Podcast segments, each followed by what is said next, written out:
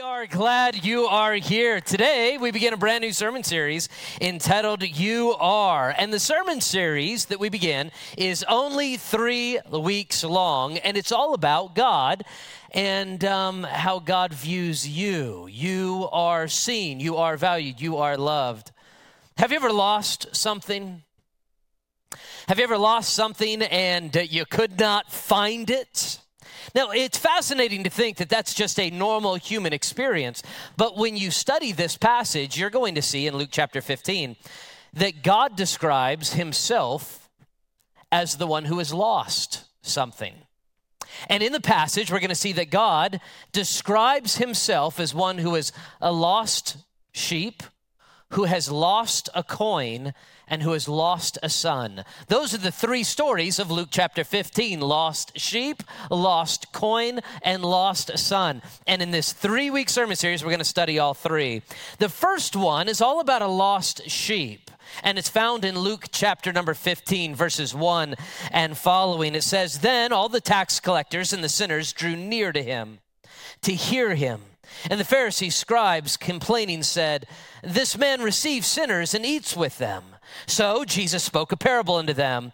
What man of you, having a hundred sheep, if he loses one of them, does not leave the 99 in the wilderness and go after the one? Let us pray. Father in heaven, our prayer today as we study this passage is you would give us great insight into what it has. Lord, you spoke this parable to a group of Pharisees as well as tax collectors, two opposing groups who did not like one another, but that you loved both. And Father, what they learned from this passage is what we desire to learn today. I pray that every lost sheep that hears this sermon would come back to the shepherd. And I pray, Father, that every shepherd, Father, every uh, sheep in this, this room today that hears this passage would understand the love that the shepherd has for them. God, I pray that you would do for me today once again what I cannot do and that is teach your people your word. In your name we ask these things and pray. Amen. You are seen, you are valued, you are loved. Okay, let's begin with that first one. You are seen. Today's sermon is entitled, You Are Seen. What if I were to tell you you had an audience? You individually have an audience, people that are watching you. You say, Well, I'm not famous. I mean, I don't have a lot of people following me on social media. It's not like I'm a celebrity. I walk outside of a restaurant and people are taking pictures. What do you mean? I have an audience. Well, the audience that you have can be understood if you understand the theology of heaven. How many of you in this room believe in heaven? If you do, say amen. Amen. Well, that makes sense. You're a church. You know, you're like, hopefully, I, that's why I'm here. You know, um, we want to believe in heaven. We do believe in heaven. And the primary reason I believe in heaven is because the Bible teaches us that after la- life, there is another realm that we refer to as heaven, the afterlife. Yet, did you know that the Bible refers to heaven in two ways? Yes, there is the city of heaven we call it the eternal kingdom of God. And in that eternal kingdom of God, there's the city, we call it the New Jerusalem. And in that city, we talk about streets of gold, we talk about mansions, we talk about angels singing and fruit trees, and there's a river of life. How many of you, when I say heaven, that's kind of what comes to mind? Amen? How many of you, right? So this is heaven, but that is only one aspect of heaven.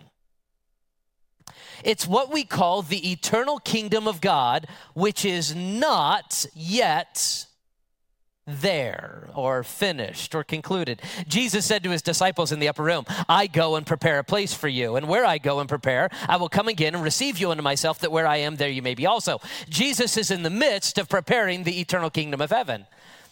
There's another, for lack of a better term, heaven. You say, what, what do you mean, another heaven? We call it the temporal heaven. Paul called it the great cloud of witnesses. And in this great cloud of witnesses, it's where Christians who are in Christ, people who have been born again, when they die, they are in the presence of God. And in the presence of God, they are surrounded by God and by the people of God. But the focus of that great cloud of witnesses is still upon what is happening here on earth. It's like a great stadium that is filled up as people look down and watch the continuing story of Jesus and his disciples and planet Earth. That's what the Bible refers to it as. I'm not the only theologian, of course, that believes this and pastor. Pastors and churches and Christians and artists throughout history have believed this concept of the great cloud of witnesses, and you can see it in their writings as well as their artwork. In fact, here's a few uh, uh, pieces of art throughout history that have described the great cloud of witnesses, Christians and saints who have gone on before us, who look down in a great cloud upon what is still happening here on earth. This is one of those beautiful paintings. Here's another, a picture of all of the Christians who have gathered around, this one from the 11th century. They're surrounding Christ in a great cloud, but what are they focused upon? They're focused down upon what Christ is focused upon, and that is the story of what's playing here on earth. There are other more modern uh, uh, alliterations or, or illustrations of this concept of the great cloud of witnesses. And here's another, yet another after this one. Go to the next one uh, of a great cloud of witnesses that are standing around and watching what's happening here on earth. This visual helps us understand when we die, yes, eventually there's the eternal kingdom of heaven that you think of, but initially there is a pit stop, let's call it, in this temporal place called the Great Cloud of Witnesses, where we as Christians surround with other Christians and with Christ watch the, the playing out of the human drama here on earth. We would understand it more in the terms of a stadium there are observers and there are players. The players eventually get too old to play, and so that they're eventually graduated into the stands to be among the play uh, among the observers. Do you understand that this is how the world works, spiritually speaking? That you are still on the field playing. That's your life. And all those who have died before are in these great stands, this great cloud of witnesses. And what are they doing? They are watching and waiting, waiting for the eternal kingdom of heaven and watching us. It's watching what God is doing in your life. Now, why do I tell that theology prior to telling the story of the lost sheep? You're going to see it in just a moment. But first, I want you to understand that you are seen by the great cloud of witnesses, but that you are also seen by Jesus Christ Himself. I asked you if you believed in heaven, but do you also believe in Jesus? If you do, say amen. Now, what do we know about Jesus who sees us? The Bible tells us several things in this passage. Number one, what do we know about Jesus? Number one, he loves the outcast. According to verses one and two, he loves the outcast. Let's say that together.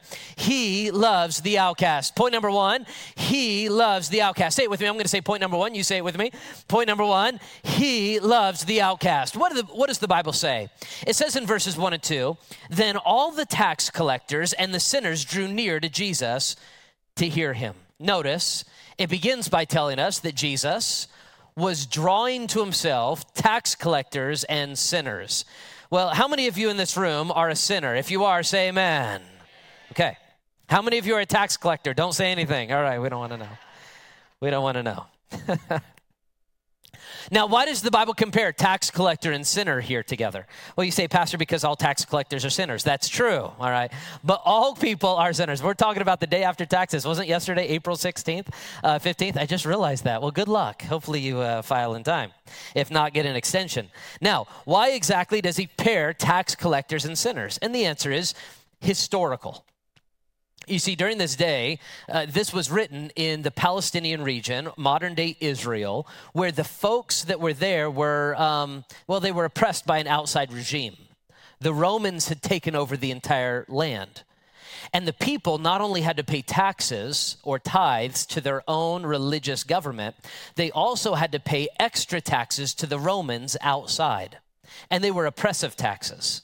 So oppressive that many people had to shut down their businesses, so oppressive that their families could not actually gain or get ahead. And so these oppressive taxes based upon their nation and an outside nation that was that was overpowering them uh, was a terrible situation. Now the only way they could get somebody to pay their taxes was instead of sending a Roman to your house, they found, Rome found it was a lot cheaper to find somebody else that lived in your community who already knew you to come and get the taxes for them.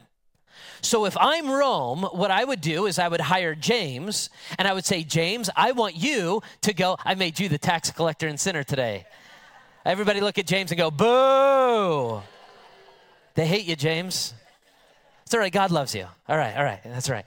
And, and you're to have to come and you're to have to take away Jordan's money and give it to me. Now, James doesn't like to do this because he's a good guy, but deep down, James really wants to do this.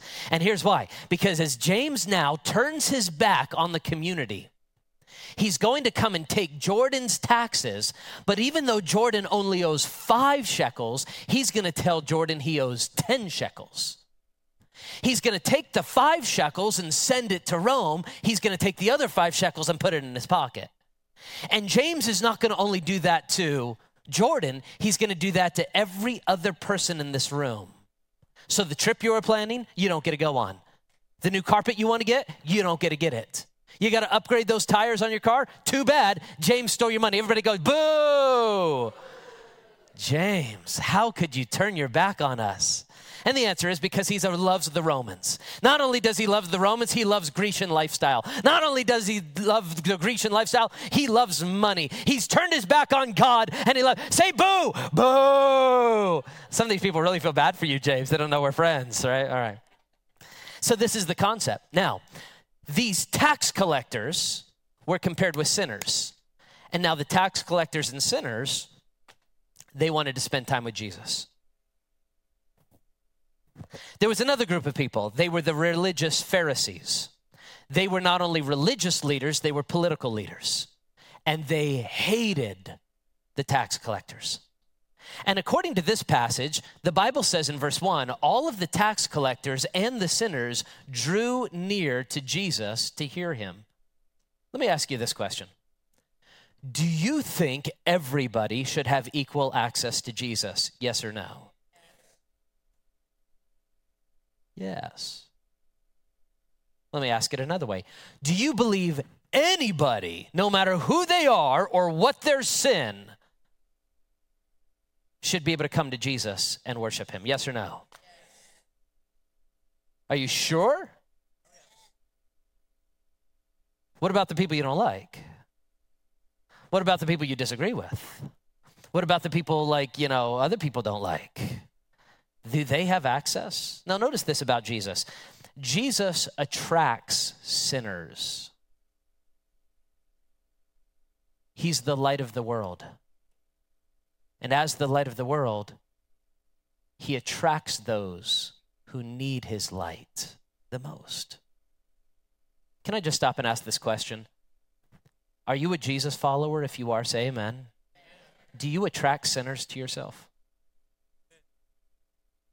Like sinners in your home, in your family, in your neighborhood, in your community.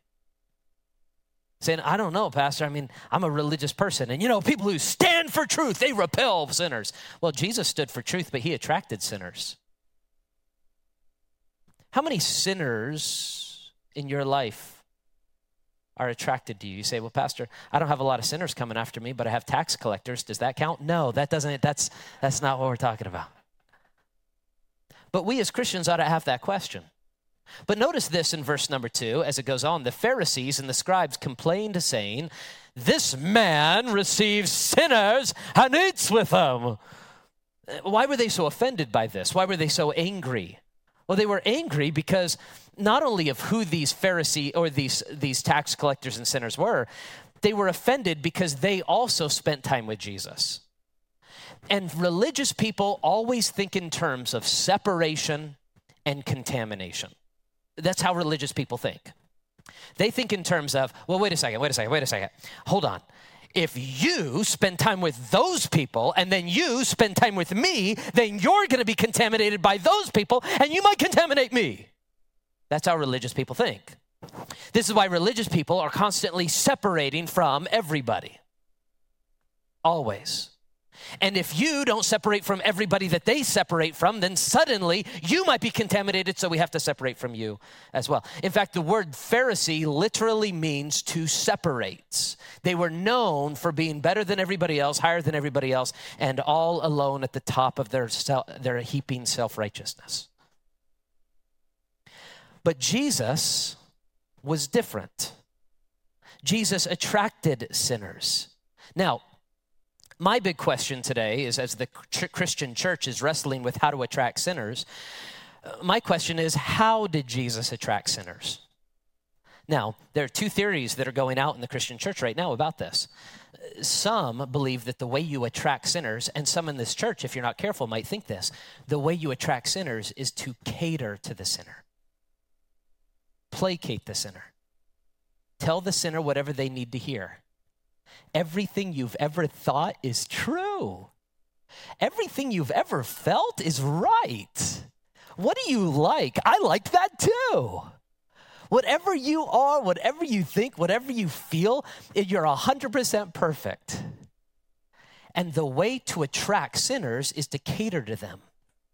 Jesus did not attract sinners by catering to them, he attracted sinners by caring about them. People can tell the difference.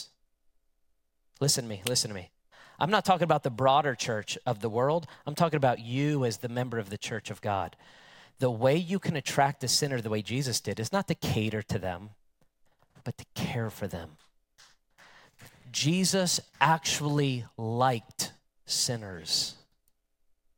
Let me say that again. He actually liked them. You ever think about that? Jesus doesn't just love you how many of you in this room, by the way, we're talking about sinners in the third plural person, and it's like, I'm one of those. How many of you are a sinner here today? Would you say amen? How many made a mistake? Yeah, okay. Uh, Jesus doesn't just love you, he likes you. Which to me is is is so much more important because as an American with modern English, I, I, know that Jesus loves me, right? We Jesus loves me. That's on a bumper sticker, right? It's on giant billboards as you drive through Oklahoma. Jesus loves you, right? We know Jesus loves, but to think that Jesus likes me, Here's the thing about Jesus He sees you, He knows all about you, and He honestly really likes you. He's not putting on. He doesn't like your potential, He doesn't like what you're going to become. He likes you. And what's fascinating is that there are other people in this world who like you, but they don't know everything about you. He knows everything about you, and he actually likes you. He likes you and he loves you and he loves you and he likes you and he cares about you. And that's how he attracts you. When somebody realizes that about Jesus, they're like, I want to get to know Jesus more. And so that's exactly what's going on in this passage.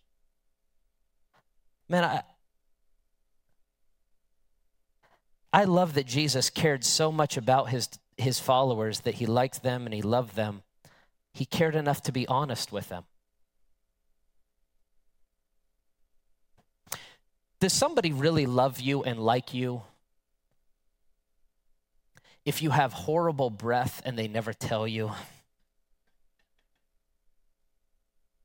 Say, Pastor, this is a good point. I'm glad you're bringing it up. But when your, your spouse who loves you and likes you and has to smell you all of the time looks over and says, Here's a lifesaver, pal, because you're killing us, you're killing us all you know they only they don't just like you and love you they love you enough to tell you the truth. Jesus the way he did not only not cater to the sinner he cared for the sinner and then he lovingly confronted the sinner.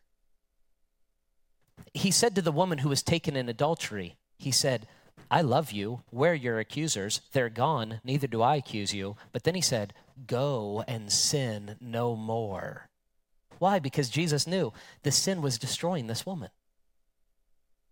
he said to um, the he said to the tax collector uh, Zacchaeus in Luke chapter 19. Zacchaeus was doing exactly what James was doing. um, he was stealing from people. And Jesus, when he confronted Zacchaeus, he liked Zacchaeus, he loved Zacchaeus, and then he said to Zacchaeus, You must be saved. And Zacchaeus said, Okay, I'm going to give away half of my money, and anybody I've stolen money from, I'm going to give them back fourfold. And then Jesus says in verse 10 of chapter 19, he says, Today salvation has finally come to this house. Do you see? Jesus cared for them, he confronted them kindly after building a relationship with them. That's what's beautiful about Jesus Christ because he cares about you, he loves you, he likes you. See, Pharisees simply don't like sinners. They don't understand them politically, they don't understand them morally, they don't understand them practically. They're polar opposites. And Pharisees criticize them and then keep their distance from them. Do you want to know why the Christian church in America is not reaching the, the United States of America? Is because we criticize sinners and then we keep our distance from them. So instead of doing this, we must follow the pattern of Jesus Christ. We must care for them, attract them, spend time with them, and then kindly confront them and be willing for them to confront you back because you're human. He knows you, He likes you. Man, I remember to have, I remember the feeling of having to fit in. Do you remember that? How many of you remember being a teenager? How, let me ask you this question. How many are 40 years old or above? Would you raise your hand? How many of you 40 years old or above? God bless us. Some of you are like too tired to raise your hand. You're like, oh, it doesn't matter. I'm 42. And um, I can remember being a teenager. And, um, you know, people talk about youth and how great it was. I don't want to go back. Dear God, I do not want to go back to being a teenager. No, Lord, please help me. And, um, but I remember, I remember turning 13 years old. And when I was 13 years old, a, a, a big movie came out called Jurassic Park. This is a great movie. Dinosaurs eating humans. It's wonderful. It's good times. Steven Spielberg, classic. And and um, and I remember I was so excited about this movie, and and we were also that summer going to go to camp. Uh, for the summer, which is something our youth group does. Our church youth group was going to go to camp for the, and so my mom was going to take us to Target. My brother and I, he's 15, I'm 13, and buy us a T-shirt. And so I ran over to the section where the the, the teen t-shirts were and i'm in middle school uh, we called it junior high and, and I, I picked out a t-shirt i saw it was a jurassic park t-shirt and i'm like oh it's got a Triceratops and everything. like, this is so cool. And I grabbed that T-shirt and I started walking out. My brother came to me. He walked around the corner. He was had a Chicago Bulls T-shirt. Now, in 1993, if you were a teenage boy, there was only two things that mattered: Jurassic Park and Chicago Bulls. There you go.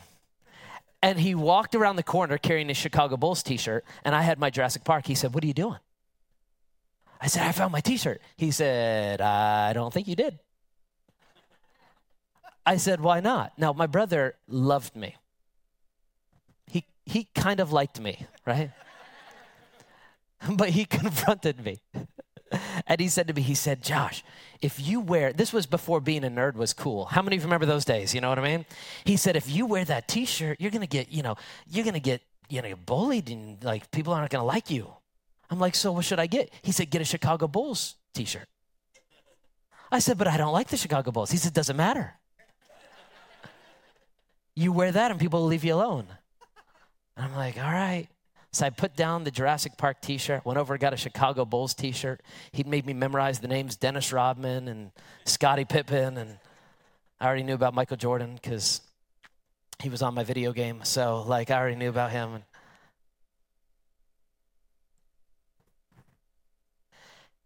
you remember as a teenager what it was like to try to fit in with your personality to make sure people liked you? And then the longer you did it, the more you had to put on a perception so that you were accepted?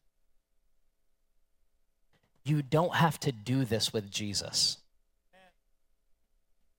He, he accepts your particular personality. Though he wants to help you reject your preferential sin. Why? Because he loves you and he likes you and he doesn't want your sin to hurt you. So, what we see about Jesus in this passage, first and foremost, is he loves the outcast even when everybody else does not. Number two, he looks for the lost. Number two, he looks for the lost. Number two, he looks for the lost. I'm going to say number two, you say he looks for the lost. Number two, he looks for the lost. Look what he says in verses three through five. So, Jesus spoke a parable unto them, saying, What man of you, having a hundred sheep, if he loses one of them, does not leave the 99 sheep in the wilderness and go after the one who is lost until he finds it. And when he has found it, he lays it on his shoulders, rejoicing. So, Jesus gives a story to demonstrate this concept that he's talking about. Now, he actually gives three stories, and today I'm going to cover one, next week, the, ne- the, the following story, and the third week, the following story. Jesus tells us stories of a lost sheep, a lost coin, and a lost son. But all three of these stories are related to the main conversation that you just saw. Jesus was spending time with sinners and uh, tax collectors. The Pharisees didn't like it and they yelled at Jesus, We don't think you should be spending time with them. And so Jesus tells the story okay, you don't think I should spend time with the sinner who is lost? Let me tell you a story. What kind of a shepherd has a hundred sheep? And at the end of the day, puts all of his sheep inside of a sheepfold. And as the sheep come in, the good shepherd will count the sheep one, two, three, four, five. By the way, I always thought, how did the shepherd not fall asleep counting sheep? You know what I mean? Like, because that's a thing. Thank you. Thank you. Stupid joke. So he counts the sheep. He's all the way up to 99. Where's the last sheep? There's no. So he, so he closes the pen, he gets up on the ridge and he counts them all again and again and again. 99. Where's the one? He lost the one. There's no lost sheep. So now the Bible says the good shepherd will always leave the 90 and 9 sheep and will go out search for the one sheep that has been lost. Why? Because God cares about the lost sheep. Now, hear me. Hear this voice because some of you have been hearing the wrong voice for too long. You're a wandering lost sheep and you're convinced that nobody cares. And Jesus is here to say, He's been searching for you. He loves you and He likes you and He cares about you. And He wants to bring you home. And when he finds you, he doesn't scold you, he doesn't smack you. He picks you up and he places you on his shoulders and he comes back rejoicing. That's how he feels about you.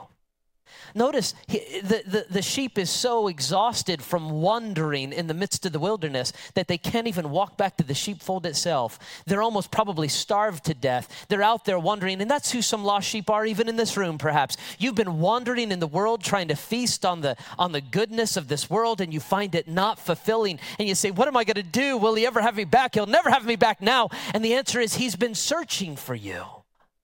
Notice this he's not an angry shepherd with a big staff ready to come hit the sheep when he finds him. He's thrilled when he finds you, and he doesn't mind the extra burden of 40 to 80 pounds of an adult sheep, what that would weigh upon the, on the back of the shepherd. He doesn't mind it, it's heavy, but he's thrilled he found you. He's been looking for you.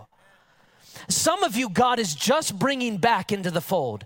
Some of you, God is just bringing into the fold for the first time. And there's this overwhelming feeling that has been given to you by religious people that somehow God is angrily looking to get you. He's not trying to get you, He's trying to find you, He's trying to save you.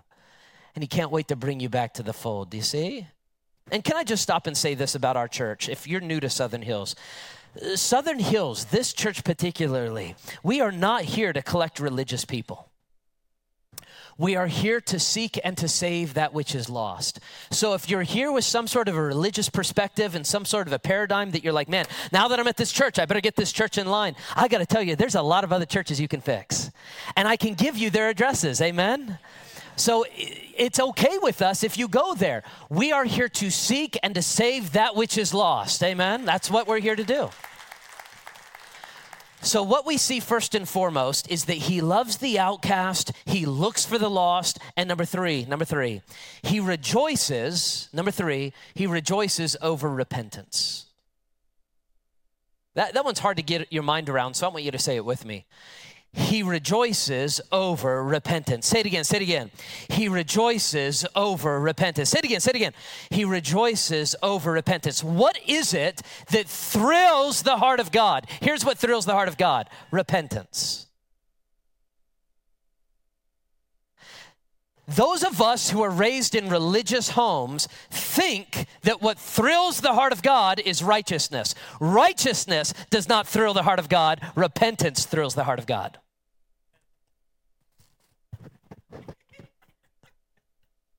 Yeah, prove it. Okay, I will. Here we go. Look at what the Bible says in verse 6. And he, and Bible says, when Jesus comes, or excuse me, when the shepherd comes home, he calls together his friends and his neighbors, saying to them, Rejoice with me, for I have found my sheep which was lost. So he's so thrilled, he gets home with his lost sheep. He puts his sheep in the pen. He runs to his neighbors. He's like, Hey, hey, everybody. Hey, check it out. Come here, come here, come here, come here. Hey, everybody. Guess what? I lost a sheep. I went out. I've been looking for days. I found the sheep. Come on over. We've got to celebrate. Jesus is so thrilled about finding the lost sheep, he throws a party. Here's the question How did the sheep get lost? That's a good question. Was the shepherd careless? I mean, in this analogy, Jesus is saying God is the shepherd and we are the sheep. So, do you think Jesus is saying that God is careless and he loses his sheep all the time? Eh, do you think that's what Jesus' point is? Yes or no? No.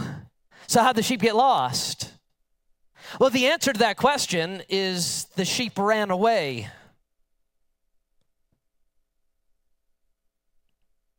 He, the sheep ran away. Isn't that what the prophet Isaiah said 700 years before in Isaiah chapter 53 on the screen? In Isaiah chapter 53 on the screen, on the there it is.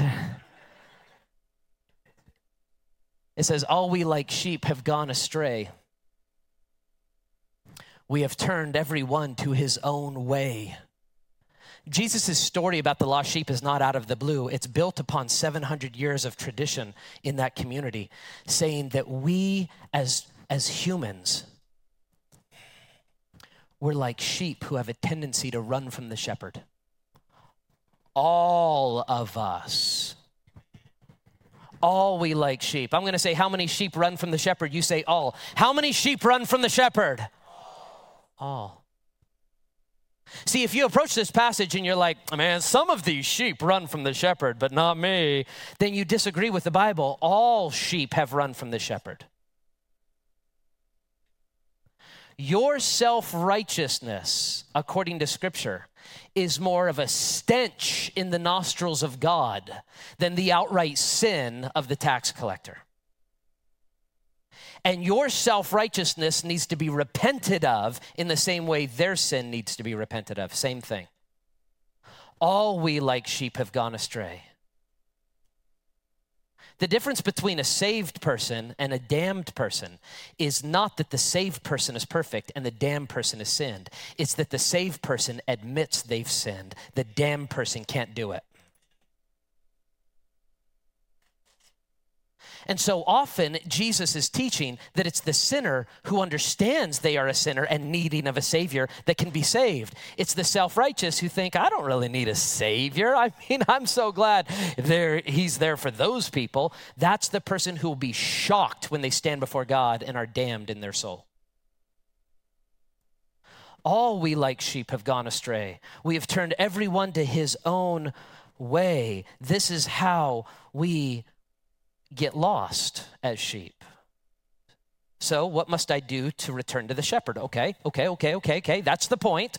What does a sheep need to do to get back to the shepherd? And the answer is found in verse 7. The answer is one word. The answer is repent. The way we get back to the shepherd is to repent. That's what he says. Look at what he says in verse 7.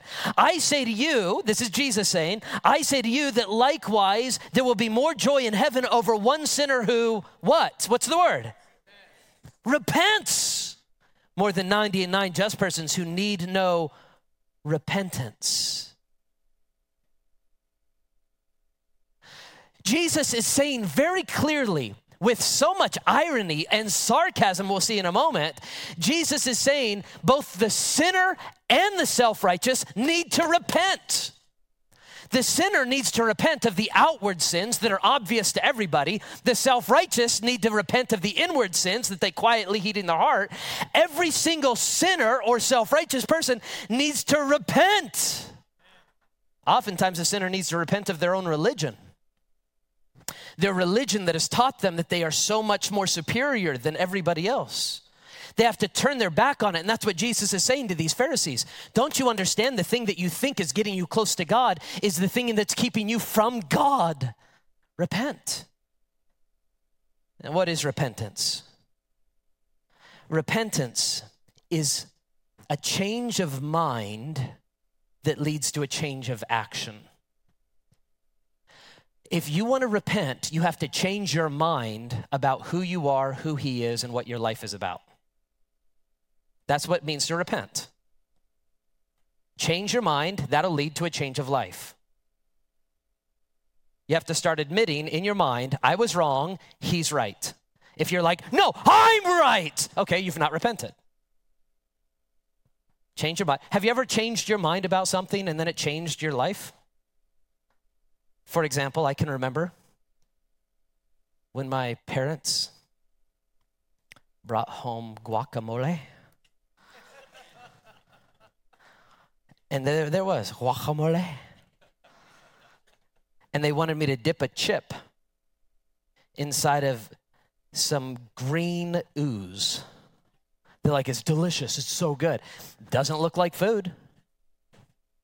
Looks like what later, it doesn't look like food. but I'm going to dip a chip in the stuff and then I'm going to consume it. And then the first time you try it, it's salty and it's it's it's and then it, it like has this this texture and you're like ah. And then I repented. I had a change of mind that led to a change of direction. And then I got married. And you know, the, one of the first things that happened when we got married, literally, Heather and I started going out. We go to a Mexican restaurant. I'm like, chips and guacamole. She'd be, she, she would see it. She'd be like, oh. I'm like, Have you tried it? I don't think I like it. You need to repent.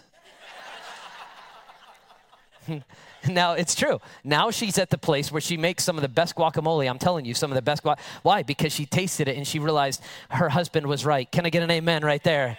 It's happened. It's happened. I've got three times. I'll tell you about the other two some other time. Three times in 20 years. I've been correct. I keep track, it's in a notebook. What you must do is have a change of mind about who you are and a change of that leads to a change of direction about who you'll be. Repentance is realizing you're the lost lamb and you need to come back to the Savior and say, Forget what being lost. I want to be found. My old life is gone. My new life has begun. Look at verse 7. I say to you, now notice this, not only do we see repentance, we see rejoicing. We see rejoicing. I said it a moment ago. What is it that brings God joy? What brings God joy is not self righteousness. What brings God joy is repentance. I say to you that likewise there will be more joy in heaven over one sinner who repents than over 99 just persons who need no repentance. Anybody here a, a fan of sarcasm? You would love Jesus. There are several times in his teachings he is deeply sarcastic, and this is one of those moments. Jesus is standing, remember, between the sinners and the Pharisees, and Jesus tells him at the end of the story, He says, Don't worry, fellas. God is so much happier about one person who needs repentance more than 90 and nine people who would never need to repent of anything. And He lets it land. And every single one of those self righteous people know deep down they have sin in their own heart. And that sin of pride and arrogance and better than everybody and prejudice, they were raging inside of their own heart. You see what he's doing? Wow. What is it that's happening? Joy in heaven. Joy. say, what does that mean? Do you know what heaven looks like? When somebody gets saved, do you know what heaven, when somebody repents and receives Jesus as Savior, when a lost, when a sinner runs away from God and comes back to God, this is what heaven looks like. That is the greatest theological picture that the Apostle Paul tries to give to the Christian. Don't you see we are cumbered about with such great a cloud of witnesses, encompassed about by such a great cloud of witnesses? So let us lay aside every weight and sin that easily besets us so we can run the race that is set before us. This great cloud of witnesses are watching us. And do you know what they're watching us do? They're watching us as we choose to repent and receive Christ. Do you know what they're doing? They're on the edge of their seats the moment you repented and received Jesus Christ as Savior. They're waiting to see what happens next. Some of you right now, they're at the edge of their seats. Well, they believe. You know what we're on the edge of our seat about? We're at the edge of our seat of what's going to happen in the next election. We're at the edge of our, you know what, they're, they're, they're watching the whole thing. They don't care. We're on the edge of our seat. Well, how's the stock market going to open tomorrow? You know, they, they don't care.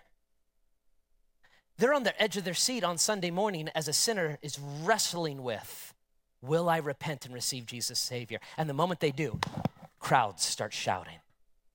Joy in heaven.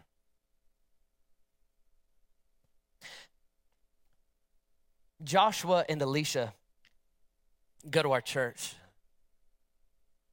When I first met with them at Starbucks, they had been coming to the church, I think, for about a year or so. And most would have classified Joshua and Alicia as Christian. Admittedly, they too would have claimed Christianity as their religion of choice if they were asked in a forum or in casual conversation. Sure, we're Christian. That's what they would have said. However, they were not saved.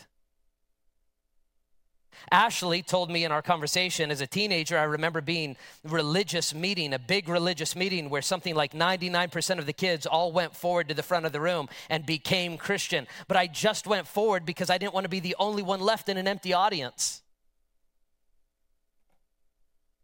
Josh told me a few years ago a bunch of our friends were getting baptized at this huge megachurch. We wanted a fresh start, so we did it too, but nothing really changed for us. So I asked them to describe their relationship with God. With great sincerity and trembling in his voice, Josh said, I don't think I have a relationship with God. He said these words like an empty like I'm empty inside and I, I'm dead in my heart.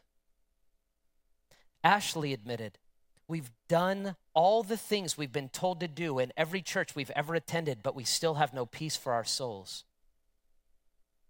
So I told them the story of Nicodemus and what it means to truly be born again. In detail, I explained the gospel of Jesus Christ, and I watched the light of the truth awaken in their eyes. I could see them literally, spiritually come awake. I asked them bluntly, Do you understand and believe these truths? Would you like to receive Jesus as your Savior? Both, with tears welling up in their eyes and spilling out, they said, Yes, that's exactly what we want.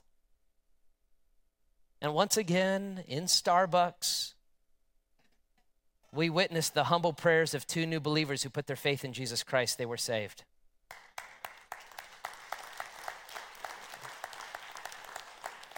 That was six months ago. The reason I tell the story now is because of what happened last Saturday night.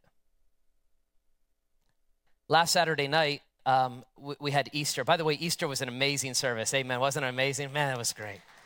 It was incredible. There were, there were like 2,300 people here for the services. It was wild. People getting saved and wonderful decisions.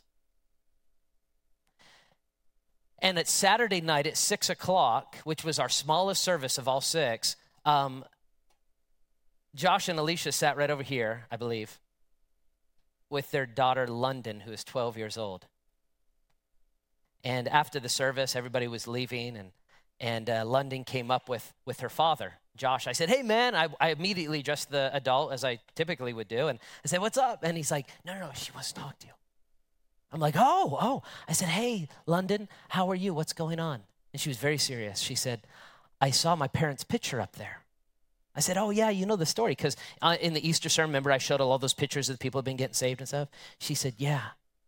I said, Yeah, that's, yeah, because they got saved. She said, I think I want one of those meetings. and I said, You know, you don't have to get saved at Starbucks. You know, you can get saved right here. And she said, When can we meet? And I said, Well, do you want to talk now? And her parents had time. It was the last service. So uh, Josh, Alicia, and I sat right over here with London, 12 years old, and little Cash, their boy, little Cash, four years old. He sat very obedient the whole time. And I walked through the gospel with London that, that God loves us, but we're sinners. Have you ever sinned? Oh, yes. Do you believe Jesus died for your sins? Yes. Do you believe he rose from the grave? Yes. Would you like to ask Jesus to save you and give you give him your life? Yes, very serious. I said, okay. I did this when I was about your age too. I'll never forget.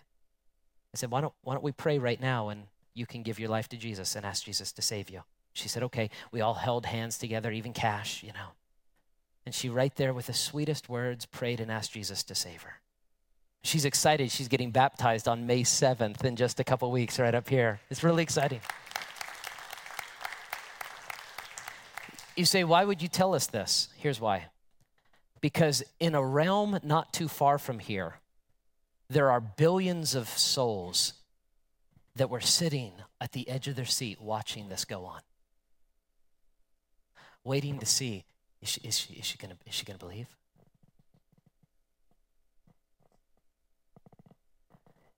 Some of you are in exactly the same scenario. Those who have gone on before you are ready and waiting to see if you will repent and receive Christ, or if you'll repent and come back to God. My, my question to you is this Are you ready? There will be joy in heaven over one sinner who repents more than 99 just people who don't need to repent. Why? Because you are seen. Yes, by them, and most importantly, by Jesus himself. Let's pray. Father, thank you for your word and the truths you've given us today. Our desire is to break through this modern world, this physical, metaphysical place, Father, so that we can get deeper and understand the spiritual reality of the world that we're actually in. That there is a person who loves us named Jesus and a great cloud of witnesses who are watching that can lead us to the truth. And oh God, I pray that if we need to repent even today, you'd break our hearts to do so. Thank you, Lord, as we've studied this passage today. Keep it in our hearts and our minds as we leave. In Jesus' name we pray. Amen.